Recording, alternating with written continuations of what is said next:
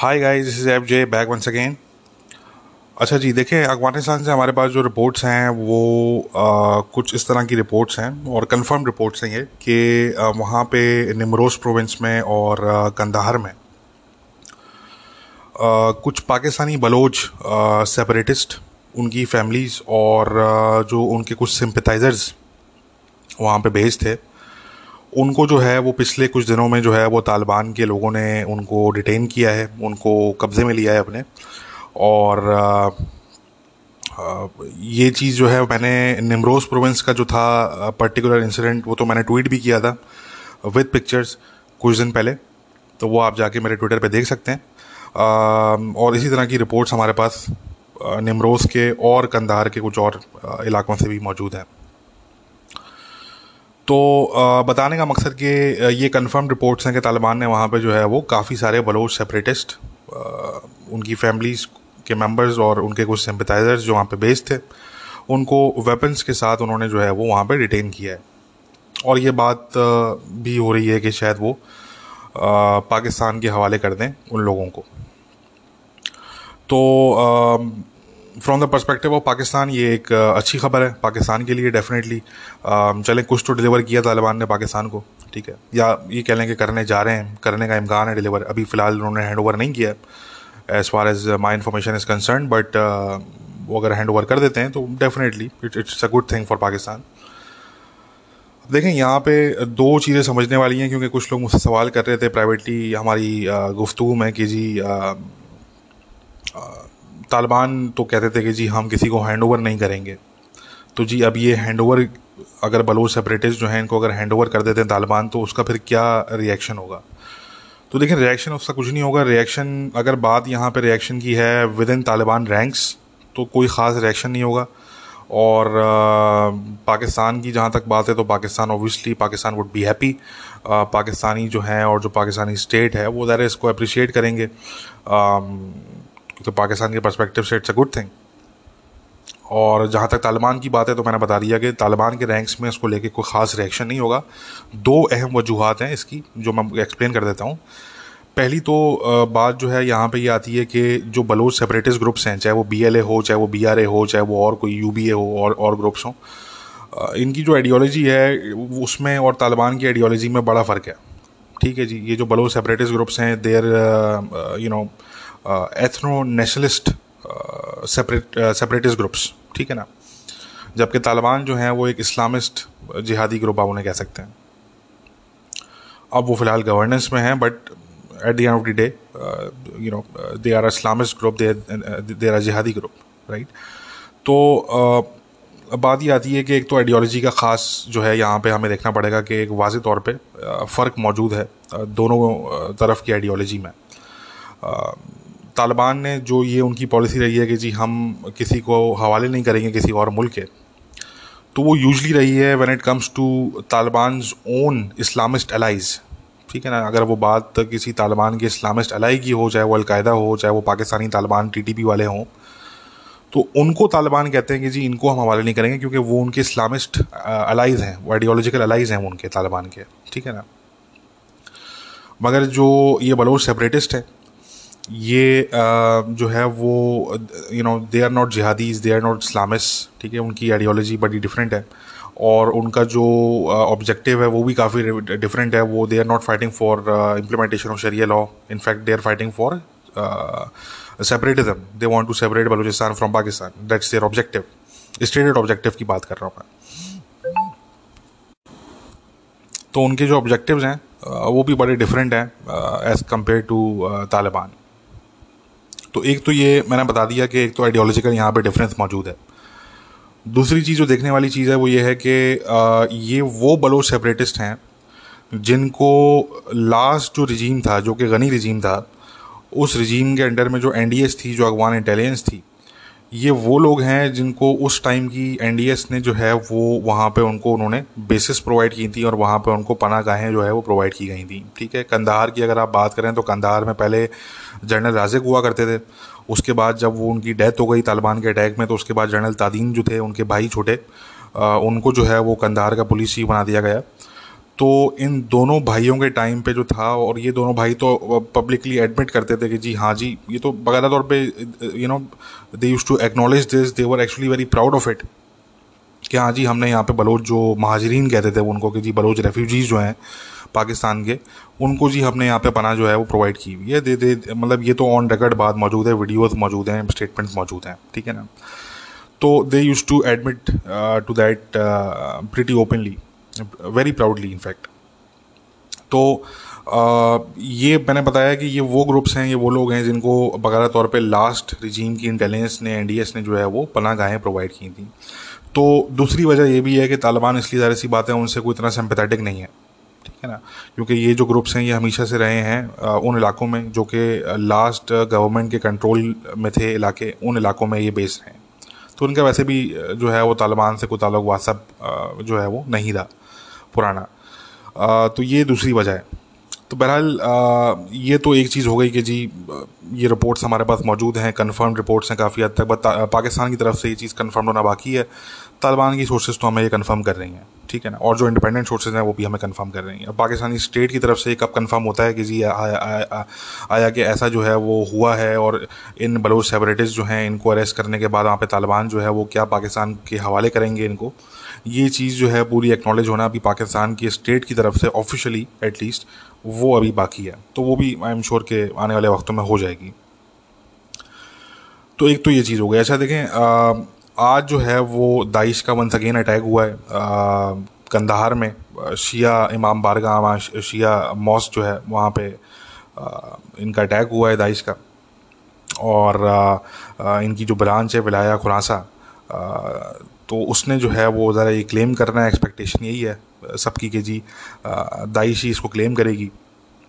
क्योंकि last week जो attack हुआ था फ्राइडे को वो भी फ्राइडे को था और वो भी जो है वो ड्यूरिंग फ्राइडे प्रेयर्स हुआ था खुतबे के दौरान वो अटैक हुआ था। आ, तो वो जो सुसाइड बॉम्बिंग थी बेसिकली वो it was a P B I D attack और बहुत से लोग मुझसे पूछते हैं कि जी पी का क्या मतलब है? आप काफ़ी ट्वीट्स में अपने इसका ज़िक्र करते हैं। तो P B I D basically means person borne I D ठीक है ना?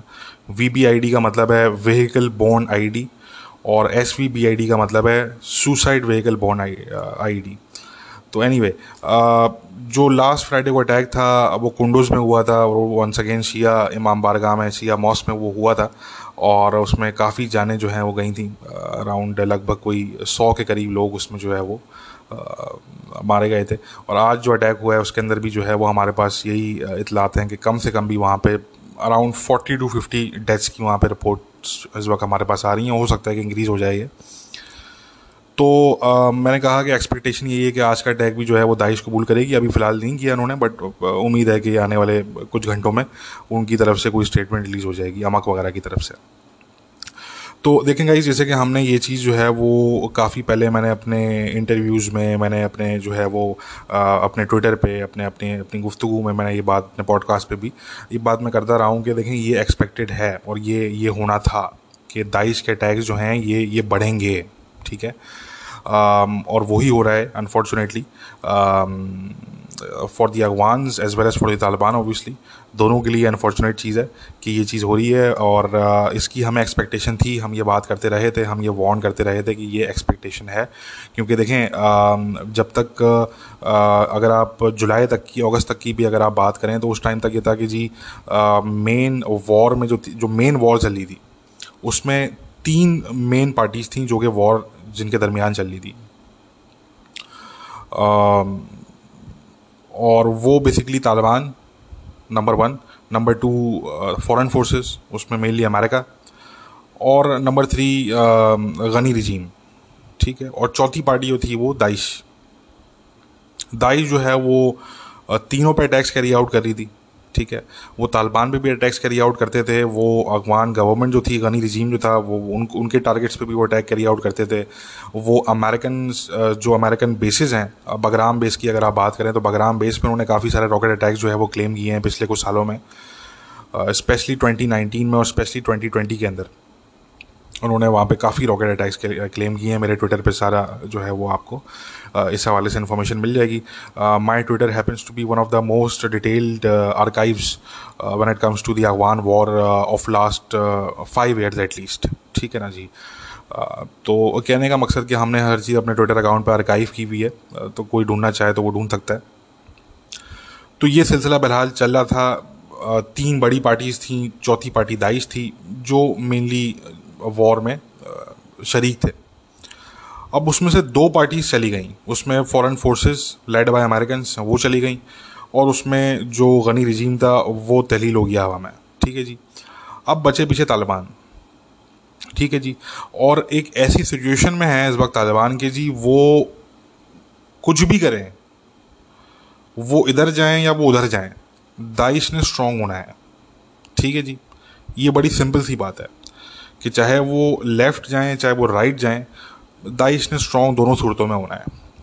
लेट सपोज़ अगर वो लेफ़्ट जाते हैं, जिसमें अगर आप देखें तो जी, जो इंटरनेशनल कम्युनिटी है, जो इंटरनेशनल कम्युनिटी की एक्सपेक्टेशन है ह्यूमन राइट्स के हवाले से, बाकी चीज़ों के हवाले से अगर तालिबान उन कमिटमेंट्स को फुलफ़िल करते हैं, उन उनकी जो एक्सपेक्टेशन हैं, उनको अगर फुलफ़िल करने की कोशिश करते हैं तालिबान, अपने आप को लेजिटमाइज़ करने के लिए, कि जी हमें कंट्रीज़ की जो गवर्नमेंट्स हैं, हमें वो रिकगनाइज़ कर लें, ठीक है, और हमें यूएन भी रिकगनाइज़ कर ले, और हम जो है वो जी दुनिया के साथ ज़रा हम चल सकें, और अफ़गानिस्तान का हमको फ़ायदा कर सकें। अगर वो अपने लोगों के लिए, अपनी गवर्नमेंट के लिए, अपने रिजीम को बचाने के लिए वो अगर इंटरनेशनल कम्युनिटी की जो एक्सपेक्टेशंस हैं और जो एक ह्यूमन राइट्स का एजेंडा है इंटरनेशनल और सारी चीज़ें हैं यूएन के लॉज हैं, उनको अगर वो फुलफ़िल करने की कोशिश करते हैं तो उस सूरत में भी दाइश ने स्ट्रॉन्ग होना है। तब दाइश ने कहना है, देखें जी, ये तो बिल्कुल ही, यानी कि ये तो ताबूत के उसमें चले गए कैंप में, ठीक है ना? वो ताबूत का वर्ड इस्तेमाल करते हैं दाइश वाले। अमेरिकन गवर्नमेंट के लिए, बाकी गवर्नमेंट्स के लिए, बाकी स्टेट्स के लिए वो ताबूत का वर्ड इस्तेमाल करते हैं। तो वो कहेंगे कि जी, देखें जी, ये तो ताबूती कैंप में चले गए। ठीक है जी, इन्होंने तो जहाद व्याज छोड़ दिया ताबूत में चले गए। अब असल जहादी हम बचे यहाँ पे। तो जी, जितने भी जहादी हैं वो हमें ज्वाइन करें आके। ठीक है, उनका ये नरेटिव होगा।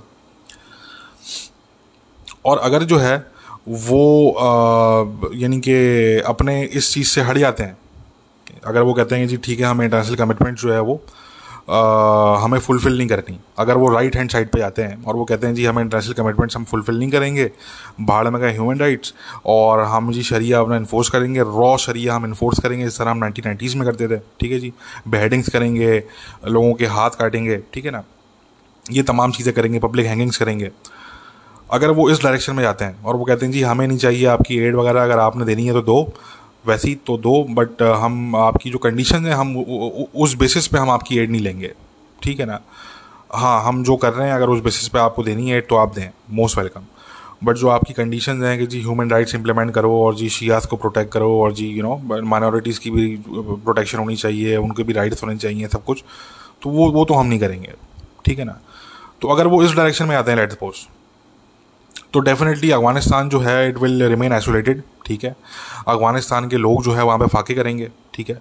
और वहाँ पे बहुत बुरी सूरत हाल होगी, और वहाँ पे जब दाइश आएगी और लोगों को फाइनेंशियल इंसेंटिव ऑफ़र करेगी, ठीक है? क्योंकि twenty fourteen twenty fifteen twenty sixteen की जो रिपोर्ट्स हैं हमारे पास, वो ये हैं कि वो उन, कम से कम उन वक्तों में, दाइश जो है, वो वगैरह डॉलर्स के अंदर पेमेंट करती थी, अपने फाइटर्स को और उनकी फैमिलीज़ को। ठीक है ना जी? वो बकायदा महीने का राशन भी पहुँचता था और वो डॉलर्स के अंदर पेमेंट होती थी यूएस डॉलर्स की बात कर रहा हूँ मैं। और वो पेमेंट तकरीबन कोई मंथली सैलरी बनती थी एक दाइश के फाइटर की, कोई लगभग कोई दो हज़ार से ढाई हज़ार डॉलर्स पर मंथ मगर ये उस टाइम की बात है। अभी का मैं नहीं कह सकता। तो कहने का मकसद कि अगर दाइश जो है उनको फाइनेंशियल इंसेंटिव ऑफ़र करेगी, ठीक है ना जी? तो बहुत से ऐसे लोग होंगे चाहे वो एक्टिव फाइटर्स हों, चाहे वो ना हों। बहुत से लोग ऐसे होंगे जो कि मजबूरी में जो कि फाइनेंशियल बेनिफिट के लिए, वो आइडियोलॉजी के लिए नहीं, बल्कि वो फाइनेंशियल बेनिफिट के लिए वो जाके दाई ज्वाइन कर लेंगे। ठीक है जी? क्योंकि हालात इतने बुरे होंगे। इंटरनेशनल कम्युनिटी आपको एक हद तक एड देगी। अगर आप उनकी कंडीशन उनकी एक्सपेक्टेशन से पूरा नहीं उतरेंगे तो वो एड जो है, वो आहिस्ता आहिस्ता जो है, वो कम होना शुरू हो जाएगी और अल्टीमेटली फिर वो कंडीशन हो जाएगी।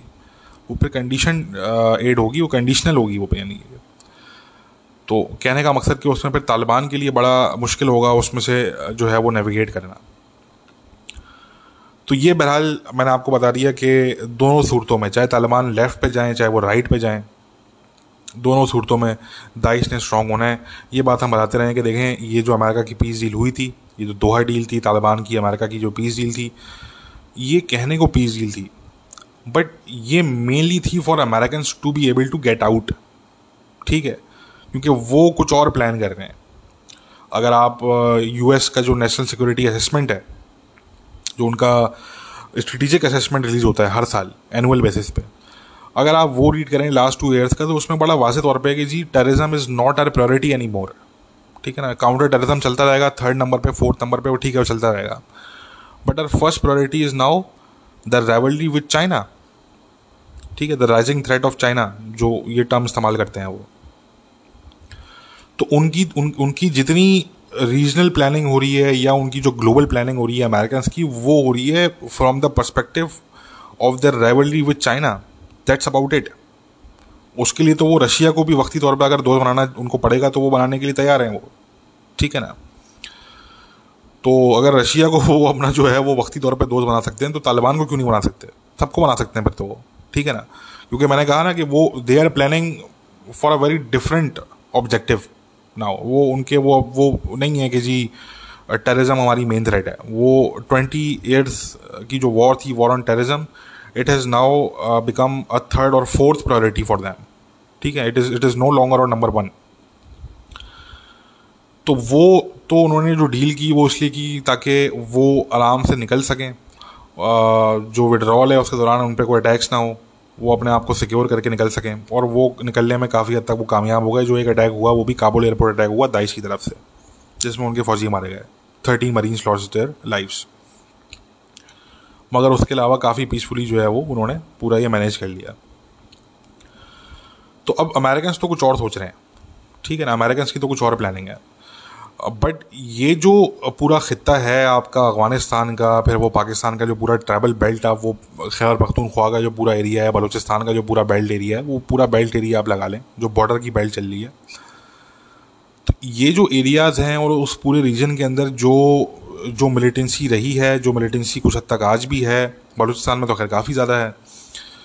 और उसके ताने बाने ईरान के बॉर्डर से भी मिलते हैं और अफ़गानिस्तान के बॉर्डर से भी मिलते हैं। चलें, अफ़गानिस्तान के बॉर्डर पर तो अब तालिबान आ गए। तो अगर वो आपको हैंड ओवर कर भी देते हैं तो ठीक है, एक बॉर्डर शराब का इस हवाले से थोड़ा सुकून में आ जाएगा। ठीक है? मगर ईरान का बॉर्डर तो फिर भी जो है वो एक्टिव रहेगा। ठीक है ना? क्योंकि ईरान की तो अंडरस्टैंडिंग ही उन ग्रुप्स के साथ ये है कि जी, आप हम, हमारे बलूचिस्तान में आप अटैक ना करें, आपने जो करना है आप पाकिस्तान के बलूचिस्तान में करें, बाकी यहाँ पे आपको हम टच नहीं करेंगे। ठीक है ना? तो ये तो चलता रहेगा।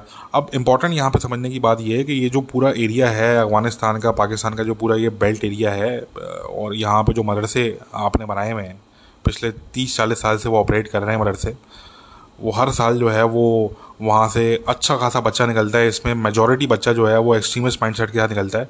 वो अलग बात है कि वो आगे जाके बहुत सा बच्चा जो है वो वो जो है वो इवॉल्व हो जाए। और वो शायद उनमें से कुछ बच्चे ऐसे भी होते हों जो बड़े होके कुछ अपने टीन्स में आके या अर्ली ट्वेंटीज़ में आके जो है वो एक्सट्रीमिज़म की आइडियोलॉजी को छोड़ दें और वो एक सही रास्ते पर निकल जाएँ, एक पॉजिटिव इस्लाम की तरफ़ हो जाएँ। ये तो होता होगा डेफिनेटली और डेफिनेटली होता है, बिल्कुल क्यों नहीं होता? बट कहने का मकसद कि उनकी स्टिल एक बहुत बड़ी तादाद ऐसी है, ये जो मदरसे से बच्चे निकलते हैं पढ़ के जो एक्सट्रीमिज़म की तरफ़ जाते हैं अनफॉर्चुनेटली ठीक है? वो फिर जाके किसी इस्लामिस्ट पार्टी को ज्वाइन करते हैं, किसी मिलिटेंट ग्रुप को ज्वाइन करते हैं। भले वो फ़िलहाल मिलिटेंट ग्रुप आपका प्रो पाकिस्तान भी हो, तब भी वो आपके लिए स्टिल लाइबिलिटी हैं वो लोग, ठीक है ना? तो कहने का मकसद कि ये अब आपने देखना है, ये समझना है पाकिस्तानियों ने और जो अफगान हैं उन्होंने, जो भी उस रीजन के रहने वाले लोग हैं, उन्होंने ये समझना है कि ये जो आपने जिहादी फैक्ट्री जो लगा के रखी हुई है आपने पिछले तकरीबन तीस चालीस साल से, ठीक है ना? और अब बड़ा रिसेंटली ये हुआ है कि पाकिस्तान में मेरे ख्याल से वो डायरेक्टरेट टाइप की कोई चीज़ बनाई गई है जिसमें वो कह रहे हैं कि जी हम जो रिलीजस जो मदरसे हैं उनको हम मॉनिटर करेंगे और उनको हम जो है वो गाइड करेंगे। अब हम सिर्फ़ उम्मीद ही कर सकते हैं कि यार ये प्रॉपर गाइड करेंगे, ये कहीं ऐसा ना करें कि ये मज़ीद उनको एक्सट्रीमिज़म की तरफ़ भी धकेलें, को प्रॉपर गाइड करें, उनको भाई एक्सट्रीमिज़म से निकालें। ठीक है रिलीजियस एजुकेशन जो है वो हासिल करना कोई बुरी बात नहीं है। मदरसा पर से जो है वो कोई बुरी चीज़ नहीं है। मदरसा पर से मैंने कहा कि it's it's not a bad thing अगर आप मदरसे में पढ़ते हैं तो इट्स नॉट नेसेसरी कि आप एक्सट्रीमिस्ट बन के निकलेंगे। ठीक है ना? बहुत से स्टूडेंट्स होते हैं जो नहीं बनते एक्सट्रीमिस्ट ठीक है? या अगर कुछ बन जाते हैं तो वो बाद में, मदरसे से निकलने के बाद वो एक्सट्रीमिज्म छोड़ के वो एक सही रास्ते पर आ जाते हैं। तो मैंने कहा कि रिलीजियस एजुकेशन या madrasa education per se is not necessarily a bad thing but उसमें आपको रेगुलेशन की ज़रूरत है, उसमें आपको मॉनिटरिंग की ज़रूरत है, उसमें आपको सर्विलेंस की ज़रूरत है। वो जो क्लास रूम्स हैं, अगर अगर पाकिस्तान के प्राइवेट स्कूल्स अपने क्लासरूम्स में सीसीटीवी कैमराज लगा सकते हैं, जो कि ट्वेंटी फोर सेवन हर बच्चे को और टीचर्स को मॉनिटर कर रहे हैं तो यार ये चीज़ आपके मदरसों में क्यों नहीं हो सकती? क्या हर्ज है इसके अंदर? ठीक है ना? तो कहने का मकसद कि आप, इन चीज़ों से आप जो है, वो काफ़ी और प्रॉब्लम से आप बच जाएँगे। अगर आप ये कुछ दो तीन चीज़ें तीन चीज़ें अगर आप कर लेते हैं दो तीन चीज़ें हैं जो आपने करनी है, वो अगर आप कर लेते हैं तो बहुत से और जो इशूज़ हैं, वो उनसे आप बच जाएँगे। माशरती जो बुराइयाँ हैं, उनसे आप बच जाएँगे। सेक्सुअल अब्यूज़ जो होती है मरसों के अंदर, उनसे आपकी जो है, वो जनरेशन बच जाएगी। आपकी पूरी जो है, वो इनकी ज़िंदगियाँ तबाह हो जाती हैं।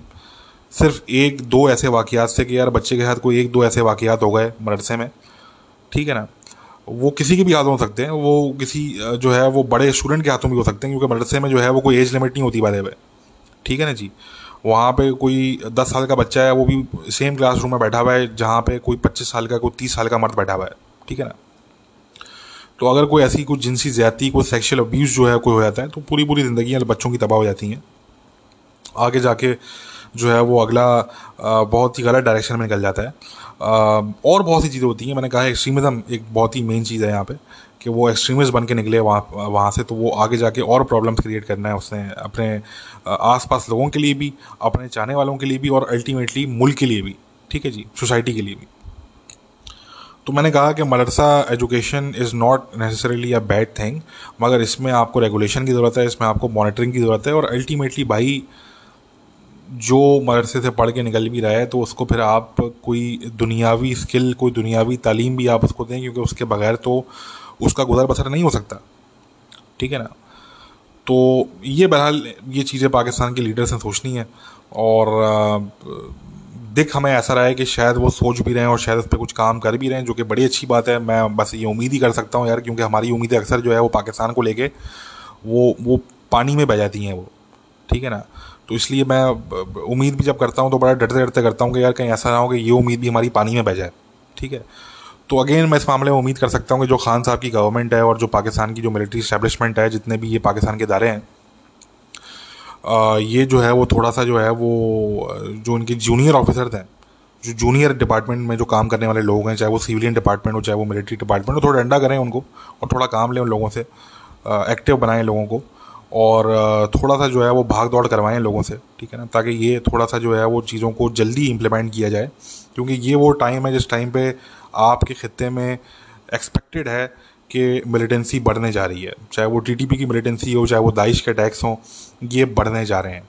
चाहे वो अफ़गानिस्तान हो, चाहे वो पाकिस्तान हो, मैंने कहा ये पूरी बॉर्डर बेल्ट है। मैं इसकी बात कर रहा हूँ। मैं पूरे पाकिस्तान की बात नहीं कर रहा बाय द वे मैं बार बार ये कह रहा हूँ कि जो बॉर्डर बेल्ट चल रही है आपकी अफ़गानिस्तान की और पाकिस्तान की, ये स्पेशली मैं इसकी बात कर रहा हूँ, चाहे फिर वो बलूचिस्तान हो, चाहे फिर वो खैबर पख्तूनख्वा हो, ठीक है ना? तो ये एक्सपेक्टेशन है, ये ये डर है, ठीक है? और ये अगेन ये डर बेस्ड है based on facts and figures hard facts कि दाइश के अटैक जो है वो अब आपके सामने हैं, कि उनका जो हर वीक का जो अलनामा मैगज़ीन रिलीज़ होता है, उसमें जो विलाया खुरासा, उनकी जो ब्रांच है वो या तो नंबर वन पे होती है, या नंबर टू पे होती है नंबर थ्री पे होती है when it comes to the number of attacks claimed in a week as well as when it comes to the deadliest यानी कि जितनी यानी कि सबसे ज़्यादा कैजुअलिटीज़ जिस फ्रेंचाइज ने क्लेम की हो तो दोनों उसमें ये टॉप थ्री में होती है। और ये ट्रेंड चल रहा है जब से ये काबुल टेक ओवर हुआ है, तालिबान का। ठीक है जी? तो मैंने कहा कि ये डर मौजूद है कि इनके अटैक्स बढ़ेंगे, नई रिक्रूटमेंट्स होने का डर है नए नए ग्रुप्स फॉर्म होने का डर है। अफ़गानिस्तान में हमने देखा अभी कुछ दिन पहले कि एक नया ग्रुप फॉर्म हो गया हज़ारा कुछ मिलिटेंट्स हैं जिन्होंने वो फॉर्म किया और वो कह रहे हैं कि जी, उन्होंने अपना नाम रखा है unknown soldiers of Hazara, Hazaristan. और वो कह रहे हैं कि जी, हम जो है वो हज़ारा एरियाज़ में हम एक्टिव रहेंगे और हम जो है वो तालिबान के ख़िलाफ़ और दाइश के ख़िलाफ़ हम अटैक कैरी आउट करेंगे। उनको हम काउंटर करेंगे। तो मैंने कहा, ऐसी और भी चीज़ें हो सकती हैं आने वाले वक्तों में। Both in Afghanistan as well as as well as in Pakistan ठीक है, ध्यान में रखेंगे। क्योंकि ये ये अब, ये एक नया एक जो है वो दौर, एक एक नई जो है वो सिम्थ की तरफ़ अब ये रीजन जो है पूरा ये निकल पड़ा है। ठीक है ना? अमेरिका ने विड्रॉ कर लिया है, चीज़ें चेंज हो रही हैं ऑन द ग्राउंड तो उसी हिसाब से फिर जो है वो सिचुएशन ने इवॉल्व होना है। ठीक है? तो अगेन अब इस इवॉल्विंग सिचुएशन के अंदर अगर आप इवॉल्व नहीं होंगे तो फिर आप मारे जाएँगे, सीधी सी बात है। ठीक है ना जी? In an evolving situation you also have to evolve ठीक है ना? आप ये नहीं कह सकते, नहीं जी, हम हम कुछ नहीं करेंगे, हम हाथ पैर रख के बैठे रहेंगे। ठीक है जी? तो कहने का मकसद कि ये मैंने कहा कि ये जो पूरी जिहादी फैक्ट्रीज आपने लगाई हैं, मैं यहाँ पे मदरसों की बात कर रहा हूँ, ठीक है? ये जो पूरे आपने लगाए हैं, लाल मस्जिद को आप ले लें यार, कितने एक्सट्रीमिस्ट निकालते होंगे ये साल में? ठीक है ना? और फिर उन्होंने लाइबिलिटी बनना है आपके मुल्क के लिए जाके तो अगेन मैं ये नहीं कह रहा कि आप उनको पकड़ पकड़ के मारना शुरू करते हैं। ये हल नहीं है, ये बिल्कुल भी हल नहीं है इसका। ठीक है ना? कि आप पकड़ पकड़ के मारना मुझे बहुत से लोग हैं, मुझसे अभी कुछ दिन पहले कह रहे थे, जी, लाल मस्जिद का क्या करें? ऑपरेशन करें दोबारा। मैंने कहा, नहीं भाई। अगर जब तक वो वायलेंस कैरी आउट नहीं करें, तब तक आप भी वायलेंस कैरी आउट ना करें। तो चीज़ों का हल ये नहीं होता कि, जी बॉम्ब मार दो या जी, वो रेड कर दो या जी अटैक कर दो। मार दो पकड़ के लोगों को, ये ये हल नहीं है। वो ठीक है, वो इस्लामिस्ट हैं एक्सट्रीमिस्ट हैं। उसका, उस, उसका हल कुछ और निकालना है आपने। ठीक है ना? उस, उसके और आपने हल निकाल लें। ये तरीक़ेकार नहीं होता कि जी अटैक कर दो, जी, गनशिप हेलीकॉप्टर भेज दो, जी, हर चीज़ में ये कर दो। वो हमने सिर्फ़ कहा था अफ़गानिस्तान के उसमें। जो अफ़गानिस्तान में टी की लीडरशिप बैठी हुई है, उनको हिट करने का आपके पास यही फिर एक ऑप्शन है कि आपने खुद ही करना है फिर आपने वो। फिर आप ड्रोन्स भेजें, चाहे आप गनशिप्स भेजें, चाहे आप उसमें जो है वो एक बड़ी सिलेक्टेड छोटी सी आप कमांडो की टीम भेजें, वो जो भी आपने करना हो आप करें बट वो फिर आपको करना पड़ेगा फिर। वो क्योंकि अफ़गानिस्तान के अंदर है वो। But when it comes to Pakistani soil तो आपने थोड़ा सोच समझ के करना है, हर चीज़ का हल ये नहीं है कि जी यहाँ पे ऑपरेशन कर दो या जी ये कर दो, वो कर दो, अगले को मार दो, अगले को चल दो, ये ये नहीं भाई, ठीक है? कूल डाउन काम डाउन ठीक है? और थोड़ा सा जो है वो सोच समझ के आपने एक्शन लेना है। भले एक्सट्रीमिस्ट हैं, भले इस्लामिस्ट हैं, भले जितने कट्टर क्यों ना हो अल्टीमेटली आपने उन, उनसे जो है वो थोड़ा डिफरेंटली आपने डील करते हैं। वायलेंस जो है वो कभी भी स्टेट की तरफ़ से इनिशिएट नहीं होना चाहिए। जहन में रखें हमेशा। स्टेट को कभी भी वायलेंस को इनिशिएट नहीं करना चाहिए। आप हमेशा जवाब दें। जवाब आप भरपूर दें। ठीक है ना? कोई आप पे पत्थर मारे, एक पत्थर मारे, आप उसको पाँच सौ पत्थर मारे आगे से। ठीक है ना? उसमें कोई मसला नहीं है। बट इनिशिएट नहीं करना आपने violence you should not initiate the violence ठीक है ना? तो ये बड़ी इंपॉर्टेंट बात है पाकिस्तानियों के लिए समझने की। और अगेन कमी बैठो दी पॉइंट ये जो आपने पूरे मदरसे आपने बना के रखे हुए पूरे रीजन में तो भाई, यहाँ से जो एक्सट्रीमिस्ट निकलने हैं, इन्होंने कहीं तो जाना है। इन्होंने लाइबिलिटी फिर आप ही के लिए बनना है, इन्होंने रीजन के लिए लाइबिलिटी बनना है। ठीक है ना? तो ये इंपॉर्टेंट चीज़ है। ये ये पाकिस्तान के लीडर्स ने ये बैठ के सोचना है और उन्होंने ये देखना है कि यार ये इनका इस, इसका क्या हल निकाला जाए। क्या किया जाए? तो मदरसा का जो टोटल नंबर है वो या तो आप कम करें। जो इलीगल मदरसे खुले हुए हैं जिन पे कुछ चेक्स एंड बैलेंसेस नहीं है उनको आप बंद करें। थोड़े मदरसे हों जो अच्छी क्वालिटी रिलीजियस एजुकेशन दें बच्चों को वहाँ पे जो स्टूडेंट्स को वो ज़्यादा अच्छा है। ना कि हर कोने पे हर आपके गली के कोने पे जो है मदरसा बना हुआ है जो कि अनरेगुलेटेड है। आपको पता ही नहीं यहाँ पे बच्चों का जो है मुस्तकबिल किस तरीके से बर्बाद किया जा रहा है अंदर। सेक्शुअल अब्यूज़ की जा रही है, बच्चों को मारा जा रहा है, क्या किया जा रहा है वहाँ पे? You have no idea you have no bloody idea Pakistan में तो माँ बाप भी ऐसे होते हैं, वो दस बारह बच्चे निकाल के वो फारिग हो जाते हैं, वो भूल जाते हैं, जी, दस बारह बच्चे हमारे। ठीक है ना? वो बच्चा कोई बाहर भागा हुआ है, कोई कोई कहीं भागा हुआ है, कोई कहीं घूम रहा है।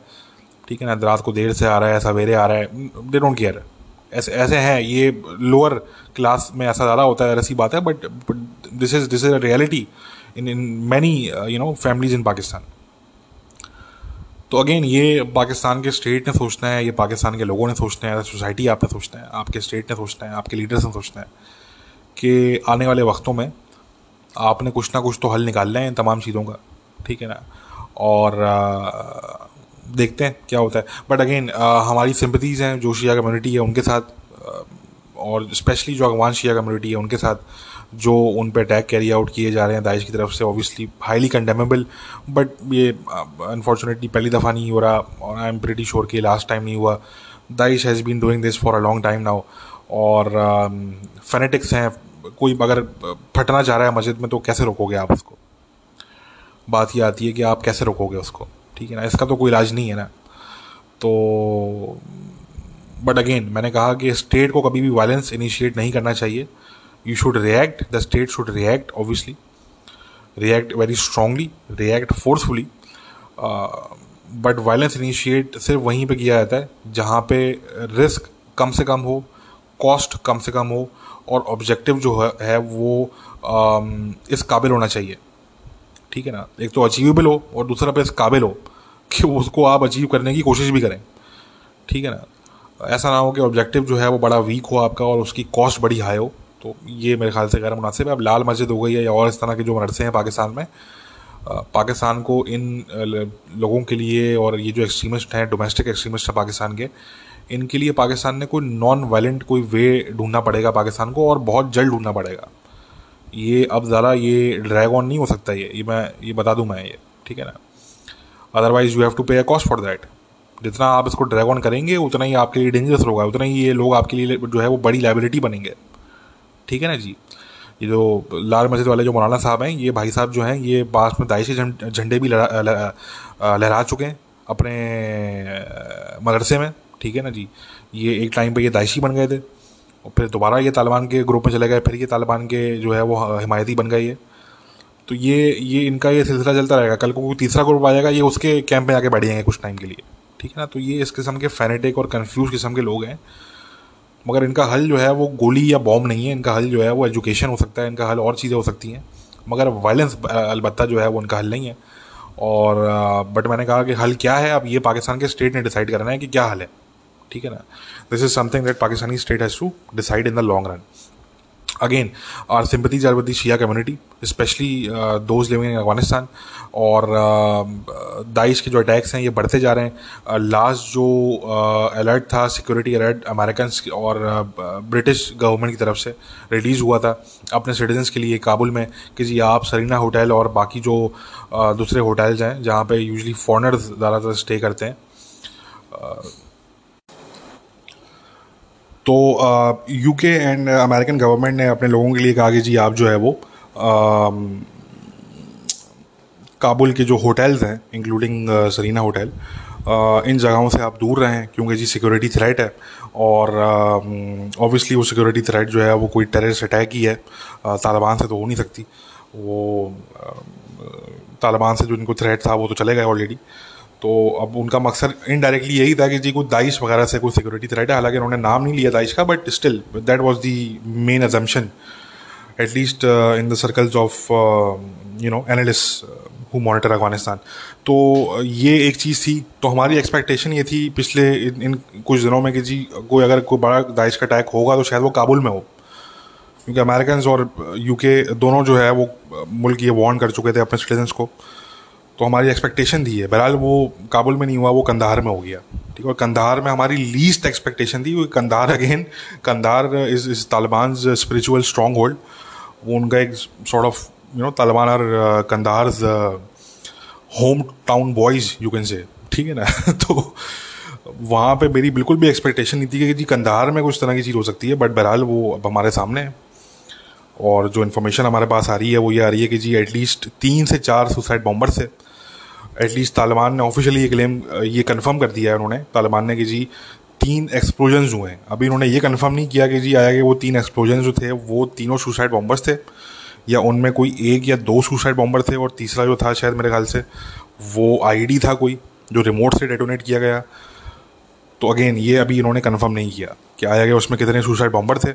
और कितने जो है वो उसमें आई थे। आ, कुछ सोर्सेज हैं जो कह रही हैं कि तीन से चार जो उसमें एक्सप्लोजन्स हुए वो सारे के सारे सुसाइड बॉम्बर्स नहीं किए हैं। ठीक है? आ, ये कुछ इंडिपेंडेंट सोर्सेज हमें बता रही हैं। अलबत्त तालिबान ने अभी ऐसी चीज़ जो है वो कंफर्म नहीं की। अब एक्सपेक्टेशन ये है कि जो भी हुआ चाहे वो तीन बॉम्बर थे चाहे वो चार थे या चाहे एक था जो भी था, ये अब एक्सपेक्टेड जो चीज़ है वो ये है कि जो दाइश की स्टेटमेंट होगी तो उसमें काफ़ी हद तक क्लैरिफाई हो जाएगा कि जी ये क्या हुआ क्या एक्चुअली ठीक है ना? क्योंकि लास्ट टाइम जो उन्होंने फ्राइडे को, जो लास्ट फ्राइडे को उन्होंने अटैक कैरी आउट किया और वो क्लेम किया अमक ने तो अमक ने बगैर तौर पर पिक्चर रिलीज़ की उसकी, जो कि उगुर जिहादी था, जिसने कुंडोज में जो है वो अटैक कैरी आउट किया। तो अगर उसमें ज़्यादा सुसाइड बॉम्बर्स अगर होंगे आज के अटैक में, जो कि थे ऑब्वियसली एक तो था कन्फर्म वो तो इत, इतना तो कंफर्म है हमें कि जी एक उसमें एटलीस्ट सुसाइड बम्बर था। तो तो डेफिनेटली इम्कान है कि जो दाइश है वो उसकी पिक्चर वगैरह और नाम वगैरह भी रिलीज़ करेगा। तो उससे काफ़ी हद तक क्लियर हो जाएगा कि आया कि कौन लोग थे किस प्रोविंस से ताल्लुक़ था आया कि वो अफगान्स थे भी या फिर कोई फॉरेन फाइटर से। ऐसा भी मुमकिन है कि फ़ॉरेन फाइटर्स भी हो सकते हैं। क्योंकि कुछ अरसे कबल जो है मैंने ट्वीट भी किया भाई कुछ अरसे कबल जो है जो गनी रजीम था उनकी जो इंटेलिजेंस थी एन उन्होंने जो है वो कुछ वहाँ से अरेस्ट कैरी आउट की थी कंधार में। और ये जो असलम फारूकी था, दाइश का, ये भी वहीं से गिरफ़्तार हुआ था at least according to N D S of that time ठीक है ना? तो उन्होंने जो है वो तकरीबन पचास से साठ दाइश के मिलिटेंट्स और वो तकरीबन ज़्यादातर उसमें फॉरनर्स थे। उसमें नॉन अफगान्स जो थे वो ज़्यादातर वो थे। तो कहने का मकसद कि पास में ऐसी इंडिकेशन रही है कि ऑल दो कंधार में कोई बड़ा अटैक इससे पहले दाइश ने क्लेम नहीं किया but at the same time Daesh की वहाँ पे प्रेजेंस रही है कुछ हद तक। उनके फॉरेन मिलिटेंट्स वगैरह वहाँ से पास में अरेस्ट हुए हैं at least on one or two occasions ठीक है? तो ये बहरहाल जो है वो सिचुएशन है। आ, हम उम्मीद ही कर सकते हैं कि भाई जो है वो आ, कुछ कुछ हद तक तो पीस आए कम से कम रीजन में, क्योंकि ये तो सिचुएशन दोबारा जो है, वो, एक नई वॉर की तरफ़ ये जा रही है अनफॉर्चुनेटली और एक बहुत ही अजीब सा सनैरी है तालिबान के लिए, क्योंकि वो उस टाइम पे गवर्नमेंट में आए, उनकी प्रायोरिटीज़ कुछ और हैं।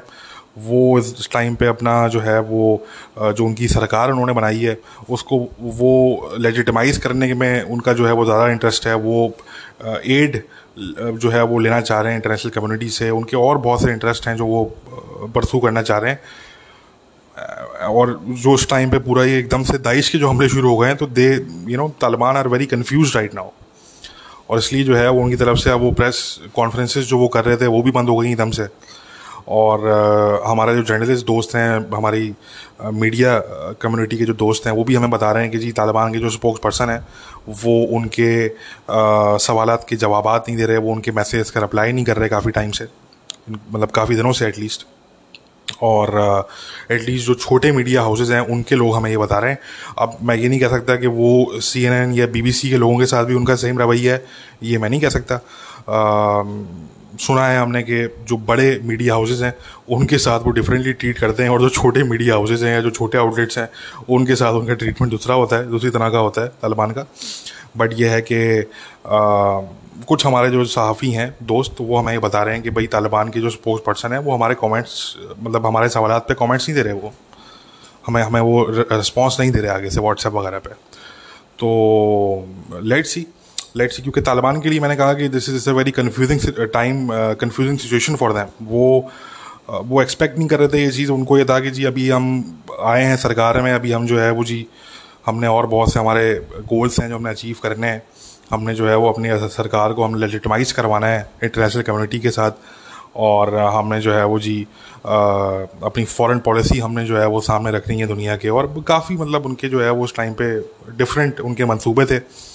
बट सिचुएशन जो है वो एक डिफरेंट तरफ़ जो है वो थोड़ी सी जारी है और जैसे जैसे दाइश के हमले बढ़ेंगे वैसे वैसे सिचुएशन जो है वो उस डिफरेंट पाथ पे जो है वो एक चल निकली है। तो वो आगे जाती रहेगी जाती रहेगी। और एक टाइम ऐसा भी आ सकता है कि फिर वो इतना आगे चली जाए कि तालिबान के पास जो है वो फिर आ, कोई और ऑप्शन ना बचे सिवाय इसके कि वो कोई आ, जो है वो बड़ा ऑपरेशन अगेंस्ट दाइश वो वहाँ पे स्टार्ट करें और फिर वो एक नई कुछ सिविल वॉर टाइप की कोई सिचुएशन क्योंकि मैंने कहा ना कि इस इस पूरे टाइम पीरियड में कुछ नए ग्रुप्स भी पॉपअप हो सकते हैं। कि पता लगे कि जी, यहाँ पे तालिबान और दाइश की जो है वो जंग चल रही है तो जी वहाँ पे जी तीन चार नए ग्रुप जो है वो फॉर्म हो गए। ठीक है ना? वो दाइश के अगेंस्ट भी हो सकते हैं, वो तालिबान के अगेंस्ट भी हो सकते हैं, ज़्यादा चांसेस हैं तालिबान के अगेंस्ट होने के। ठीक है? तो ये भी मतलब ये भी चीज़ें हैं जो हमने देखनी है। Anyway time will tell only time will tell we have to wait and watch कि क्या होता है। और इस पर हम कमेंट करते रहेंगे। आज के लिए इतना, अपना ख्याल रखिए टेक केयर बाय